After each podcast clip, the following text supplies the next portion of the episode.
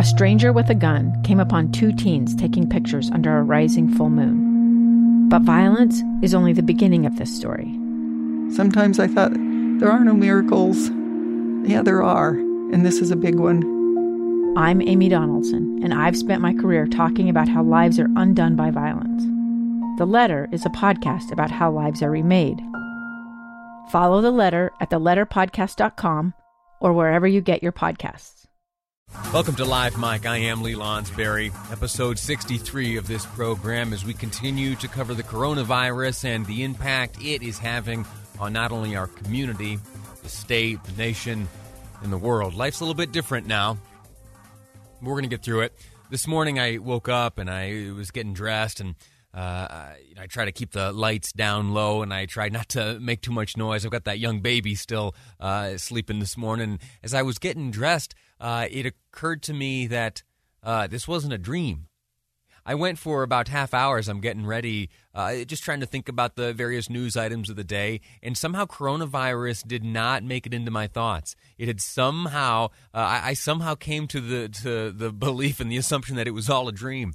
Uh, and then I picked up the phone. I saw the alerts and uh, knew that no, in fact, we are dealing with something real here. Uh, but we're going to get through it. And today on the program, we're going to speak to a number of individuals, uh, some of the smart folks, uh, to share information with me and you uh, as we uh, see how this is impacting our community. We heard earlier this morning from Boyd Matheson as he on these airwaves announced uh, some some new changes to operations at the temples of the Church of Jesus Christ of Latter Day Saints. Uh, the announcement was not a closure, uh, but simply a dialing back of some of the work to be performed within those temples. Boyd will join us uh, again uh, in about 15 minutes from now to talk at greater length and greater detail about what is happening uh, at the the temples around the state and around the world.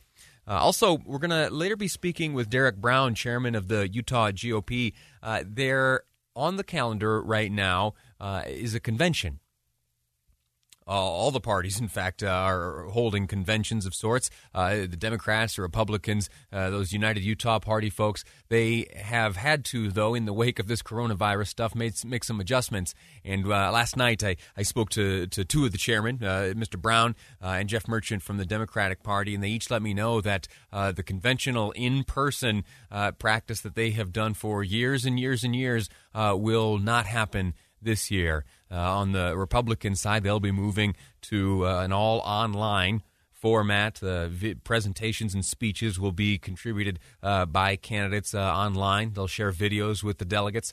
Uh, and then the, the Democrats are still working on exactly what their plan of attack will be, but the certainty is they will not be meeting in person in the convention setting as they have for years and years and years. And if I'm honest, uh, I, most of the last five years I was living out in Washington, D.C., working for uh, Congressman Rob Bishop. I, I, did get back here a few times during those years, but uh, I have missed uh, a few of the last conventions and moving back here, I was excited to attend this year. There's a, uh, regardless of party, there's a spirit there. Uh, there is a, sense of community there, and uh, it'll be a little bit different this year as it all turns uh, online or through the mail. Uh, because we need to here make some sacrifices in our efforts to combat this coronavirus. Uh, my wife is uh, uh, she she does a good deal of the grocery shopping in our home, and she's a big fan of Harmon. She goes down to the Harmons downtown quite often, and it got me thinking. I just wanted to make sure that as she uh, travels over there and brings along my little baby Piper, I want to make sure that they are safe and healthy. And so I made a phone call over to the folks at Harmon's just this morning, and uh, they were kind enough to to make some time for us this morning to talk about what's being done to keep the community safe, uh, to keep the folks working there safe, uh, as well as you know anyone else who may come in contact with the grocery store. So on the line now we have uh, Lindee Nance as a Harmon's uh, vice president uh, to give us some of the information on what they're doing, uh, not only at their downtown location but at all their locations around the state. so Lindy, I'm grateful to you for joining us. How are you? I'm doing well, Lee. How are you? Not too bad at all. You washing your hands plenty? Many, many times a day, yes. Well, listen, let me before we get into the meat of this, they tell us that uh, you know we need to sing a song for 20 seconds or so. What, what song you singing as you stand over the sink? Twinkle, little star, and then Happy Birthday. But I've been getting asked a lot if it's my birthday this week, so okay. probably just stick to Twinkle Twinkle. no, very good. Uh, you, you, sent a note around uh, letting folks know that, uh, that Harmon's is taking some steps to minimize the impact of COVID 19. Uh, talk to me a bit about those steps. What are you doing to keep the community safe? You know, really what we've been focusing on is extensive preventative measures. Um, cleanliness and sanitation is top on our list. It always has been, but what we've done is really doubled down on staff and stores to make sure that we're increasing the frequency of that and really just sanitizing every surface that gets touched multiple times a day. So um, that's our that's our biggest defense. And then also educating our associates on proper hand washing technique. That's something that we do anyway, but we're talking about it more. Um, and then just proper food handling procedures. When folks decide that they're going to do some grocery shopping and they choose to do so at one of your locations, uh, they can go in and be confident that uh, that what that uh, the surfaces have been wiped down, that the food itself is free of contamination. Uh, what kind of confidence can folks enter your stores with?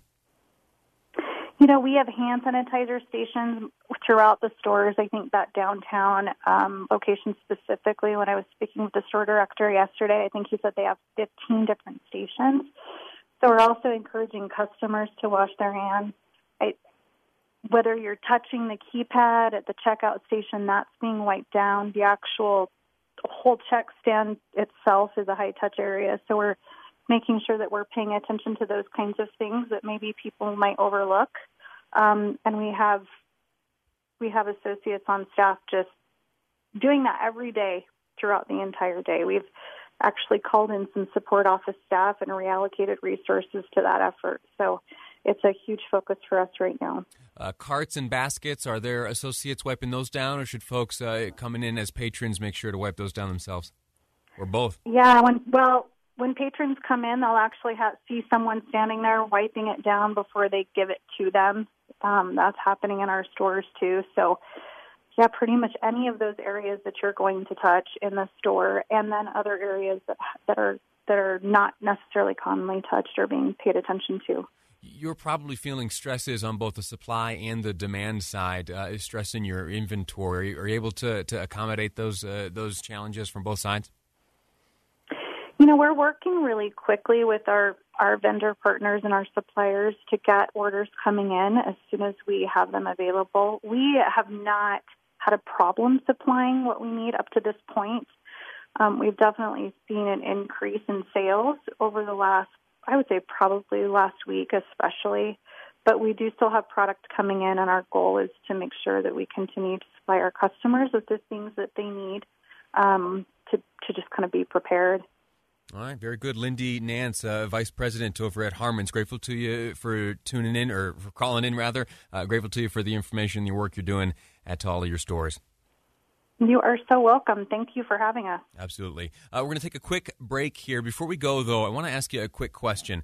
Uh, two things. I want you to send me some text messages, and I want you to get on the phone and give me a call. What's the question I'm asking you? Well, over the past 24 hours, pretty much everything's been canceled, right?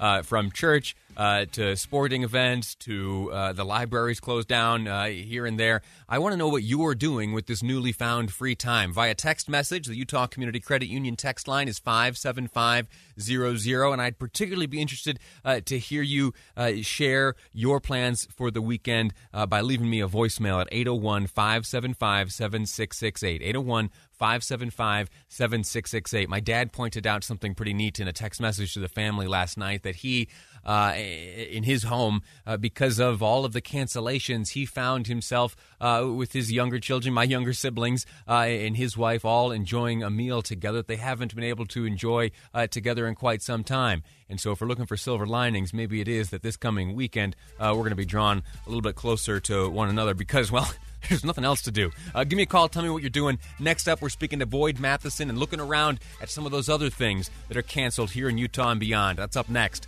on Live Mic. I'm Lee Lonsberry, and this is KSL News Radio.